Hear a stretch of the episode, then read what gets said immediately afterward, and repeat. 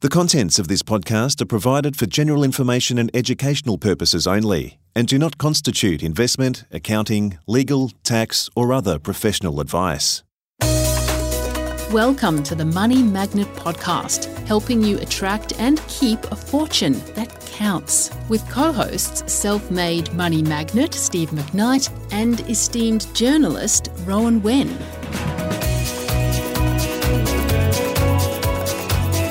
Hello, listeners, and hello, Rowan. G'day, Steve. How you doing? Rowan, I am rocking and rolling. Excellent. I'm living the dream. LTD, living the dream. I am absolutely living the dream. For the first time since 2019, the McKnights have been on a family holiday. Where have you been? Thailand. Why'd you go there? Oh, that's where my youngest Alyssa said she wanted to go. Okay, what'd you do? I think it was that. Might have been Jules who said. And look, we just went to the tourist meccas of Phuket and Koh Samui. Oh, yeah, nice. Did you enjoy it? Oh, I came back feeling extremely grateful. Explain. Nice pause there. Well, I came back feeling extremely grateful because the average Thai person earns 5,000 Australian dollars. Oh, we don't know we're alive, do we? And driving on the roads over there and seeing how people live and then coming back to Australia, it's so much that I take for granted about life and the way we live life that sometimes you've got to travel to realise how good you got it at home. It's funny. In 2019, I took the kids and my partner to Vietnam, right? And we had the same thing where the kids wanted to live their best life, quote unquote, social media style, and lied there getting cocktails at the pool and stuff. And I said, no, come for a walk with me and let's walk literally 2 blocks that way and see how the world actually works. Not in a 5-star freaking resort, but actually how people actually live, you know, and then I sort of shamed them that way to make it real. Nothing like a bit of holiday shame. Well, you know, they needed it. We talk about how the other half live, but statistically, it's much more than half. Oh, totally. This is my big problem with wealth in general. You know, ideologically, it's great to be wealthy, right? But the fact is, there has to be poor people for there to be wealthy people, you know? And you don't want to talk about it, but it's true. Well, I'm not here to argue with you. I just don't, obviously it happens, but I don't like to think about how people get abused for their disadvantage. And Thailand's a great place to talk about that because some years ago I helped raise a lot of money to try and help people who were in sex slavery find another alternative to be able to survive without having to sell their body. Mm. And of course, people only sell their body if they're people who are buying bodies as well. And that's the use and abuse of humans. Sometimes we can be really rotten to each other. I know, we're not a very good species, are we? Well, on that happy note, that's the end of the podcast and we better go to the bar and have a few drinks. No drinking. We want to talk today about the Great Australian Nightmare, which still isn't particularly positive, but what's that about? That does sound down, but it's not as sad as, to stay with us listeners, it's not as sad as it sounds. What is the Great Australian Nightmare, Steve? Well, the Great Australian Nightmare is the opposite to the Great Australian Dream. And of course, when we talk about the Great Australian Dream, what we're talking about is this idea of owning your own home, which is a very 1960s egalitarian viewpoint of the way you'll be happy is an average house in the average suburb with an average yard and raising an average family. Do you know why the Australian Dream became a thing politically? Tell me. So Menzies was worried about communism. So Menzies was the Prime Minister for a very long time in Australia, Rob Menzies, and he'd think he was a good one. I wasn't around for it. But anyway, they were desperately scared of communism taking over and people becoming socialists. So it was literally government policy to try and have people buying their own homes because if you bought their own homes, they've got a dog in the fight. They've got a place in the market. And they were less likely to become communists. Well, I wonder, do you think that still holds true today or is we just got the ripples of policy from 60 years ago that still hold with us? Because the government is hell-bent on keeping the great property pyramid scheme alive by encouraging people to buy a home they can't afford. Yeah, I know, but if they trash the scheme, what happens to the economy? What happens to the economy is a good question. What happens to their voter base? And we just got to kind of keep the myth going along in order to perpetuate it. And I, without wanting to get too conspiracy theorists, think the government has taxpayers for life when you own a home because when you own a home, you need a job for 20 or 30 years and the biggest taxpayer base in Australia are people. Well, don't forget that getting back to Menzies, it was all about keeping the workers working and people not becoming communists. So this Great Australian Nightmare, let's unpack it. The Great Australian Nightmare is when you think you're buying a home and you're going to be happy in your home, but it doesn't work out that way. Why doesn't it work out that way? Well, think about it. You've got record divorce. You've got mental health issues coming up. Nothing wrong with divorce, just quietly. Your wazoo. You've got kids unhappy with their parents and you've got parents unhappy with kids. You've got kids in longer and longer daycare hours. And that's only because parents are struggling to try and work hard enough to pay the bills.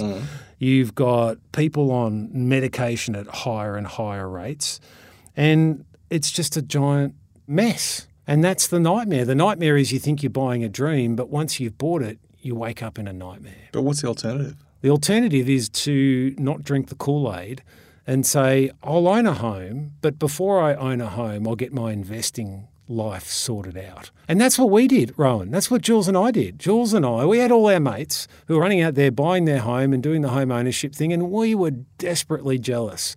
We were living, you never met me at this point in life. No. We were living on a unit on Station Street, Box Hill, where the trucks would roar up the hill and change gears out the front of our house. So it'd be, you'd hear them rolling up the hill, sound effects, no extra payments. That was great, buddy. That was fantastic. Coming up the hill louder. And then they'd get to our house and they'd change gears. And so I really struggled to sleep. And that, in conjunction with having to work in accounting, which I didn't want to do, left me with ulcers on, we'll call them unusual body parts. Yeah, your balls, right? Well, not quite the other bit, but yeah, right. I had to go to the doctor, and the doctor said, you are stressed out of your body, mind, thank you, insert, and you need to change. Yeah. And we weren't even in the Great Australian Nightmare at that point in time. We were still renting, but we had to change where we were renting.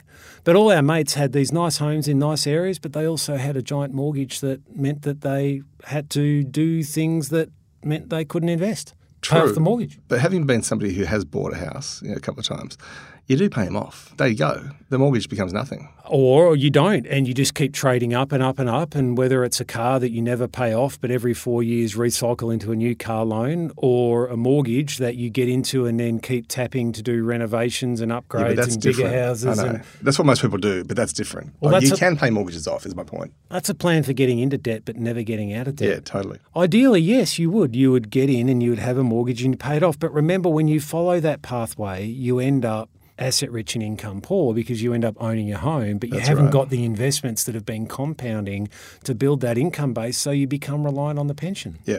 Or your wage if you've paid off early. And that's sort of where people get to, where they might not have a mortgage, but they've still got to keep on working. Correct. Because the property's not making them any money. You're trapped. You've got a nice house that you've paid off, and congratulations, but you don't have any income other than the income you earn by selling your time. And when you don't have any time left to sell, what do you do? And you brought some stats today to talk about home ownership. Good old stats. I love a good stat. So some research for this podcast. In 1994, do you remember 94? How old were you in 94? 25, possibly. Well, I was born in 73, so you do the maths. I can't do that. I'm a numerate, famously a numerate. 73 plus 21. So you were, 21, 22 around that time. What was going on in life when you were 21, 22? What's young Rowan look like? Young Rowan would have been doing University of Melbourne politics, I think. Were you one of those guys that was at uni really at the pub? No, I actually went to uni a little bit. I did enjoy the learning part. I actually didn't socialise very much at university. Quite a shy person, as you know. So it's not a word I would use. Rightio. So these are these stats. 94, I was 22. I was going to say, what were you doing? 22, I think I'd just about finished uni and was starting to work full-time in accounting. Nice. Making my mark with a green pen, for those auditors out there who understand the green pen joke. But anyway, 1994, 41.8% of people owned their own home with no mortgage. Yep. 29.6% of people owned their home with a mortgage. Got it. 18.4% of people rented from a private landlord, and 5.5% of people rented a government house. Got it. So that's 94. What about now? Oh, that's 1994. So what about now? Latest stats, 2019, 2020, and this is the Home Ownership and Housing Tenure 2023 report, if you want to Google it. So people who owned their home with no mortgages in 94 was 41%. What is it now? Well, 41.8% in 94. Now it's 29.5%. So it's dropped back. Yeah, so less people own their home with no mortgage today. What about with a mortgage? It was 29.6% in 94. Now 36.8%. So now more people have a home with a mortgage. Okay, and people who are renting was 18.4% in 94. It's gone up to 26.2%. Wow, that's a lot more renting, isn't it? Hmm. And people in government housing has gone up or down? 5.5% to 2.9%. So the statistics, broadly speaking, are that less people own their own home outright, and more people are renting, which means that houses have become less affordable, which is probably not surprising news to anyone. Okay, so does that mean that it's a dream or a nightmare? Well, it means that there's more people who owe more money on their homes and they're not getting around to paying them off.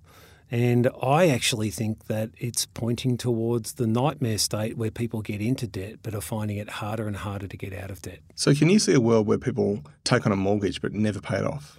I do, and that's not too uncommon in Europe, where you have multi-generational loans.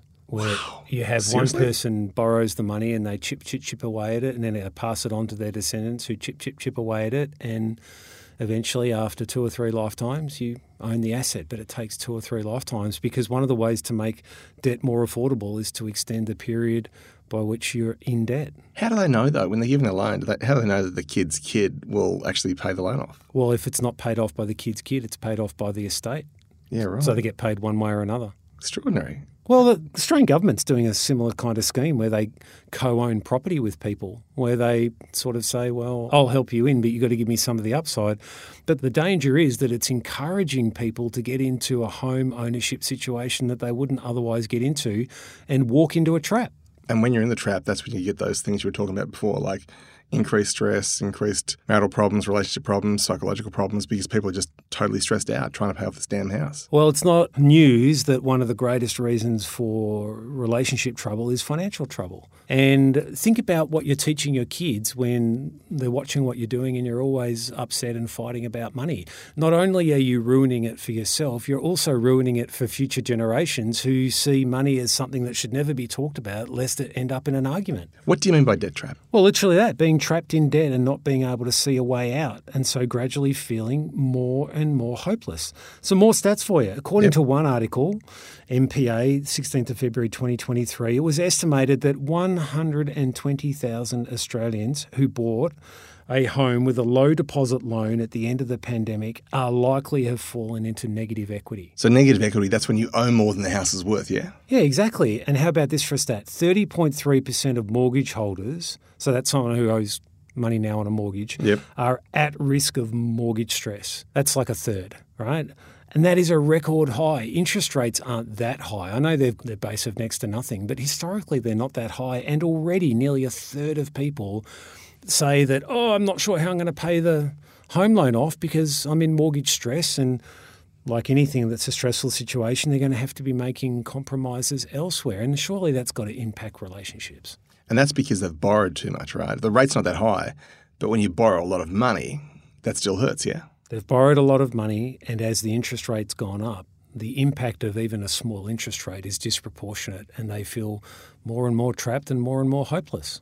And then I look at my kids and go, how the heck are we going to get you guys into houses? Because, you know, they're just so expensive these days. Because we have for them this notion of you need to buy into the Great Australian Dream. What about we rephrase it and say it's normal to rent? We have this pathological hate of renting. We keep saying rent money's dead money.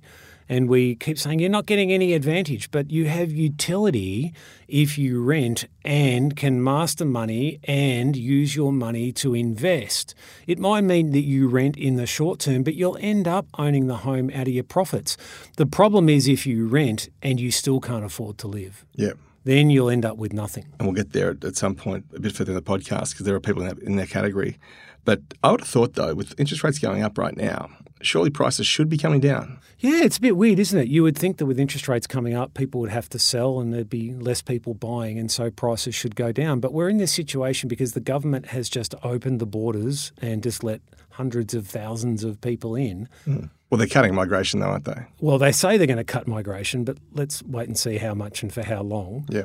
And then we end up in a situation where rents are going up and pushing people into wanting to go into more and more debt to own a home so they escape this situation where they can't find a house, and even if they can find a house, they've got to pay ridiculous sums to rent. Why has the government, Rowan, from a political point of view, increased migration like they have? What do you see with your optics? Well, they're stimulating the economy and they don't want to train people, so they bring them in.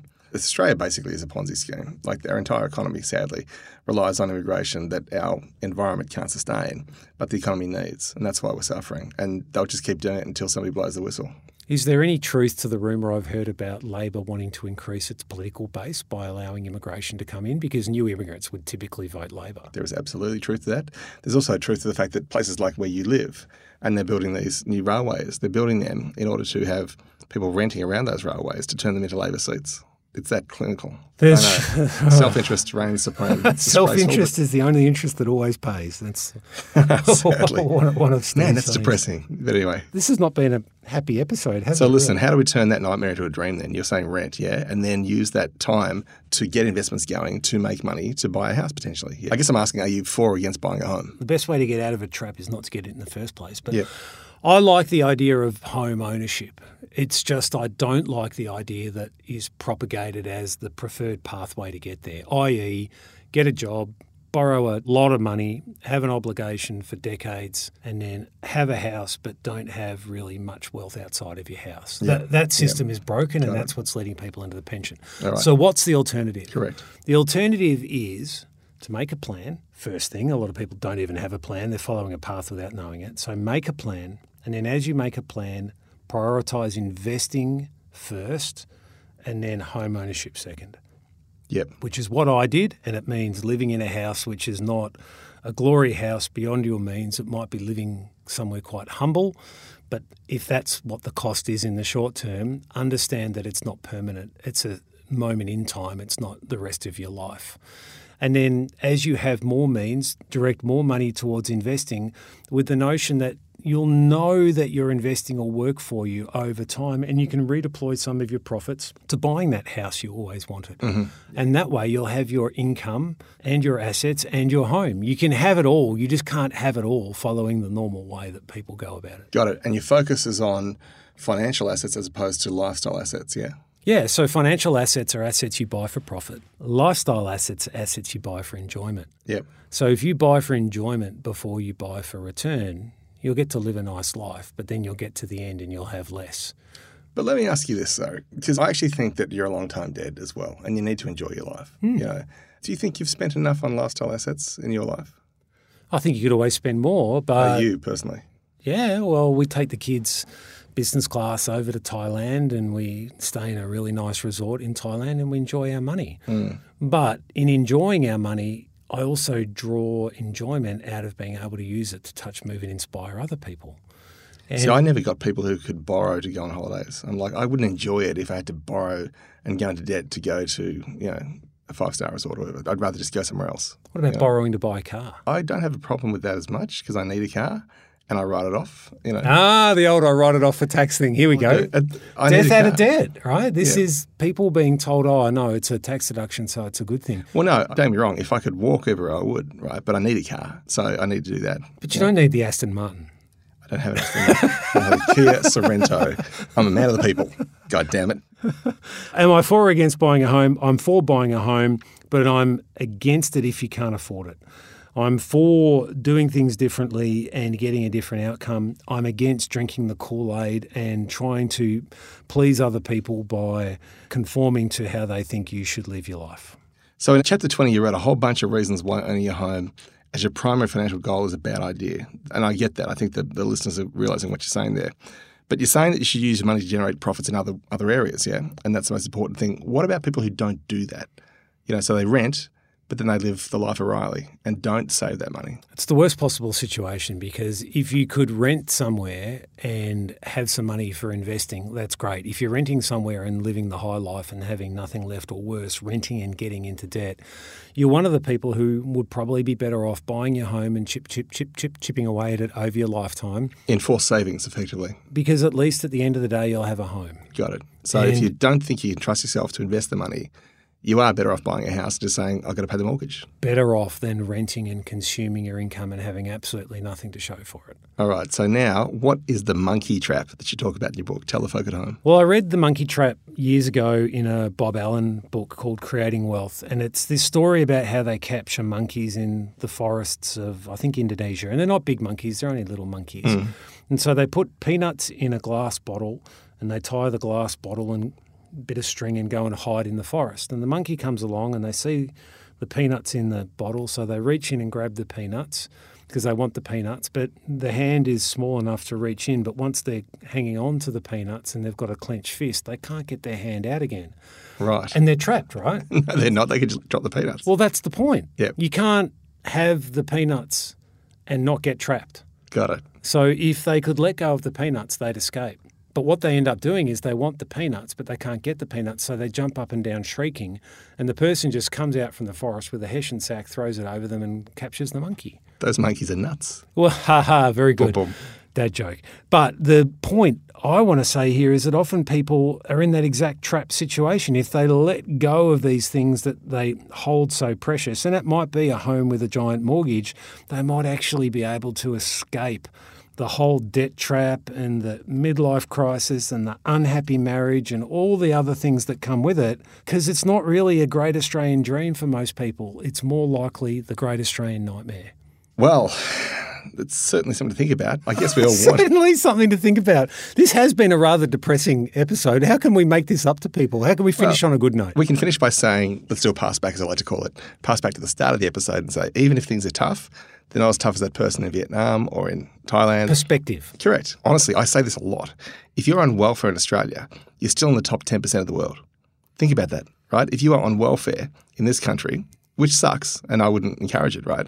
But if you are, you're still doing better than 9 out of 10 people on the planet. It's very... Gratitude is the attitude, as I say to my kids all the time. Gratitude is the attitude. Oh, I'm very grateful for you, Rowan. Amen for that. You're a religious bloke, I'm not, but anyway. I would say to people, as a takeaway from this episode, maybe you've been drinking the Kool-Aid and maybe you've gone, yeah, home ownership, my mum and my dad told me that's the right thing to do in our family, blah, blah, blah. Just ask, is it working for you? Because it's not the only option. It's an option, but it's not the only option.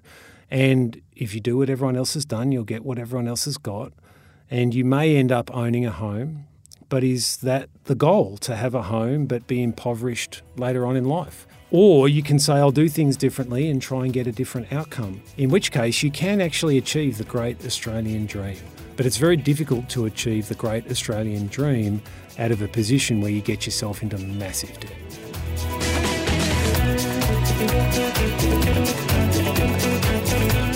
We hope you enjoyed this episode of the Money Magnet podcast. If you have questions or would like to provide feedback, then please send an email to podcast@moneymagnet.au.